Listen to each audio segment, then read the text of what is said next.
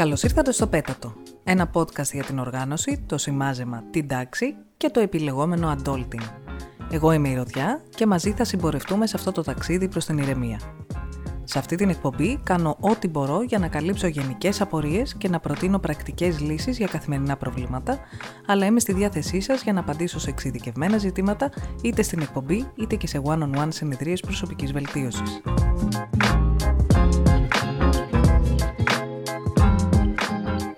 Για τους ανθρώπους που εργάζονται μόνοι, ειδικά όταν η δουλειά γίνεται από το σπίτι, η αναβλητικότητα μπορεί να είναι ακόμη μεγαλύτερο πρόβλημα από ότι για όσους εργάζονται σε γραφεία ή μαζί με άλλο κόσμο. Η συγκέντρωση και η διεκπαιρέωση γίνεται καμιά φορά δύσκολη και πολλές freelancers αντιμετωπίζουν το κτίνος της αναβλητικότητας. Αλλά ας είμαστε δίκαιοι. Δεν έχω γνωρίσει ακόμα κανέναν άνθρωπο που δεν είναι έστω και λίγο αναβλητικός. Νομίζω πως αυτή η τάση για αναβλητικότητα βρίσκεται μέσα στις ζωές όλων μας και πρέπει απλώς να σταματήσουμε να νιώθουμε τόσο άσχημα γι' αυτό.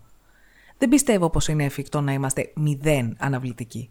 Αυτό όμως που είναι εφικτό είναι να αναπτύξουμε εργαλεία, τεχνικές και τρικ, ώστε να μειώσουμε τον αρνητικό αντίκτυπο που μπορεί να έχει η αναβλητικότητα στη δουλειά μας. Οι λίστες. Dun dun dun! Είμαι σίγουρη πως οι περισσότερες από εσάς έχετε λίστες με δουλειές που πρέπει να κάνετε. Πάω επίσης στοίχημα πως ή έχετε 10 διαφορετικές λίστες ξεχασμένες από εδώ και από εκεί, ή απλώς ό,τι δεν γίνεται στην ημερομηνία που το έχετε βάλει, απλώς το μετακινείτε σε μία άλλη ημερομηνία για πάντα. Εάν αυτό που ακούτε σας βαράει κάποιο καμπανάκι, ας δούμε πώς μπορούμε να το βελτιώσουμε. Ξέρω ότι στις λίστες σας βρίσκονται πράγματα που δεν έχουν γίνει ποτέ. Μπορεί να τα σημειώσατε πριν 5 μήνες ή πριν 2 χρόνια. Ε, σβήστε τα. Παραδεχτείτε πως δεν θα τα κάνετε και δεχτείτε τις συνέπειες αυτής της παραδοχής. Σβήνοντας από τη λίστα τα tasks που ξέρετε ότι δεν θα κάνετε ποτέ, η λίστα ελαφραίνει και μπορείτε να την προσεγγίσετε με μεγαλύτερη αυτοπεποίθηση. Όσο οι δουλειές μένουν στη λίστα και τις βλέπετε κάθε μέρα να είναι ακόμη εκεί, χάνετε το κουράγιο και τη διάθεσή σας να τις προσεγγίσετε. Κρατήστε τα tasks που έχει νόημα να έχετε σε μία λίστα. Εάν ένα task είναι ολόκληρη κατηγορία εργασιών, δεν μπορεί να είναι στη λίστα. Δηλαδή, δεν μπορεί να λέει ολοκλήρωση έργου Χ, γιατί το έργο Χ μπορεί να έχει 14 δουλειές που πρέπει να γίνουν πριν να ολοκληρωθεί. Προσωπικά, εμένα με βοηθάει να έχω project specific λίστες. Στο φάκελο του κάθε έργου έχω ένα text με τη λίστα των εργασιών που πρέπει να γίνουν για το συγκεκριμένο έργο.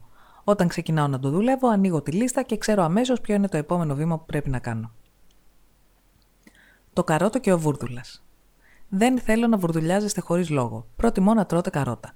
Εάν έχετε μία δουλίτσα που πρέπει να γίνει, αλλά καθόλου δεν θέλετε να την κάνετε και όλο την αναβάλλετε, δώστε στους εαυτούς σας ένα κίνητρο. Συνδυάστε τη δουλειά αυτή με κάτι που σας αρέσει πολύ.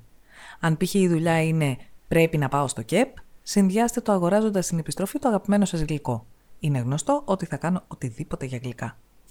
Αντίστοιχα, εάν έχετε μια εξαιρετικά βαρετή δουλειά που πρέπει να διεκπαιρεώσετε στον υπολογιστή σας, μόλις την ολοκληρώσετε, κάντε ένα μεγάλο διάλειμμα και δείτε ένα επεισόδιο από την αγαπημένη σας σειρά κλειδί στην αναβολή της αναβλητικότητας είναι και το σωστά στημένο πρόγραμμα. Εάν εργάζεστε από το σπίτι και αντιμετωπίζετε το 24ωρο ως συνεχόμενες εργάσιμες ώρες, χάθηκε η μπάλα. Όταν έχουμε την αίσθηση πως «έλα μωρέ, έχω χρόνο πιο μετά», τότε αυτό το μετά όλο και θα μετατίθεται μέχρι που θα έρθει η ώρα του ύπνου και δεν θα έχει γίνει ποτέ. Ορίστε συγκεκριμένες εργάσιμες ώρες και φροντίστε να κάνετε τη δουλειά σας μέσα σε αυτό το συγκεκριμένο χρονικό πλαίσιο. Η εργάσιμη μέρα πρέπει να έχει σαφή αρχή, μέση και τέλος. Δεν θα μακρηγορήσω εδώ για το πρόγραμμα, μιας και θα το αναλύσω σε άλλο επεισόδιο, αλλά νομίζω πως καταλαβαίνετε τι εννοώ. Μιας και οι δουλειές που αναβάλουμε, μάλλον για κάποιο λόγο τις αφήνουμε να τραβάνε, προσπαθήστε όταν πιάνετε μια τέτοια δουλειά να είστε 100% συγκεντρωμένοι σε αυτό που κάνετε. Μη σηκωθείτε να φτιάξετε καφέ, μη σταματήσετε για να απαντήσετε σε ένα mail. Μείνετε συγκεντρωμένες μέχρι να τελειώσει και να φύγει από τη λίστα και το μυαλό σας.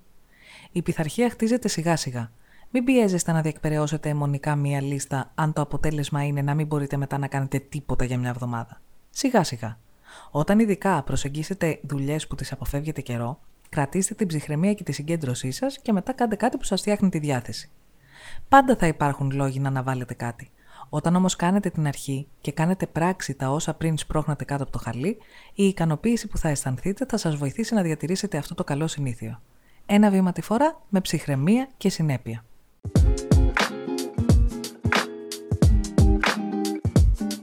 Ο χρόνος μας τελείωσε για σήμερα. Μπορείτε να επικοινωνείτε μαζί μας για κάθε απορία ή πρόταση. Για τους κοφούς followers, αλλά και για όσες φίλες βαριούνται να ακούσουν όλη την εκπομπή, το πλήρες κείμενο του επεισοδίου υπάρχει στο site μας Κάντε κλικ στη σελίδα Πέτατο για να βρείτε όλα τα επεισόδια. Ευχαριστείς για την ηχοληψία στον Νίκο Σπα και για την παραγωγή στην Tonya Goes to Hollywood. Σας ευχαριστώ που φτάσατε ως το τέλος και θα τα ξαναπούμε το επόμενο Σάββατο. Μέχρι τότε, ψυχραιμία, συγκέντρωση και συνέπεια.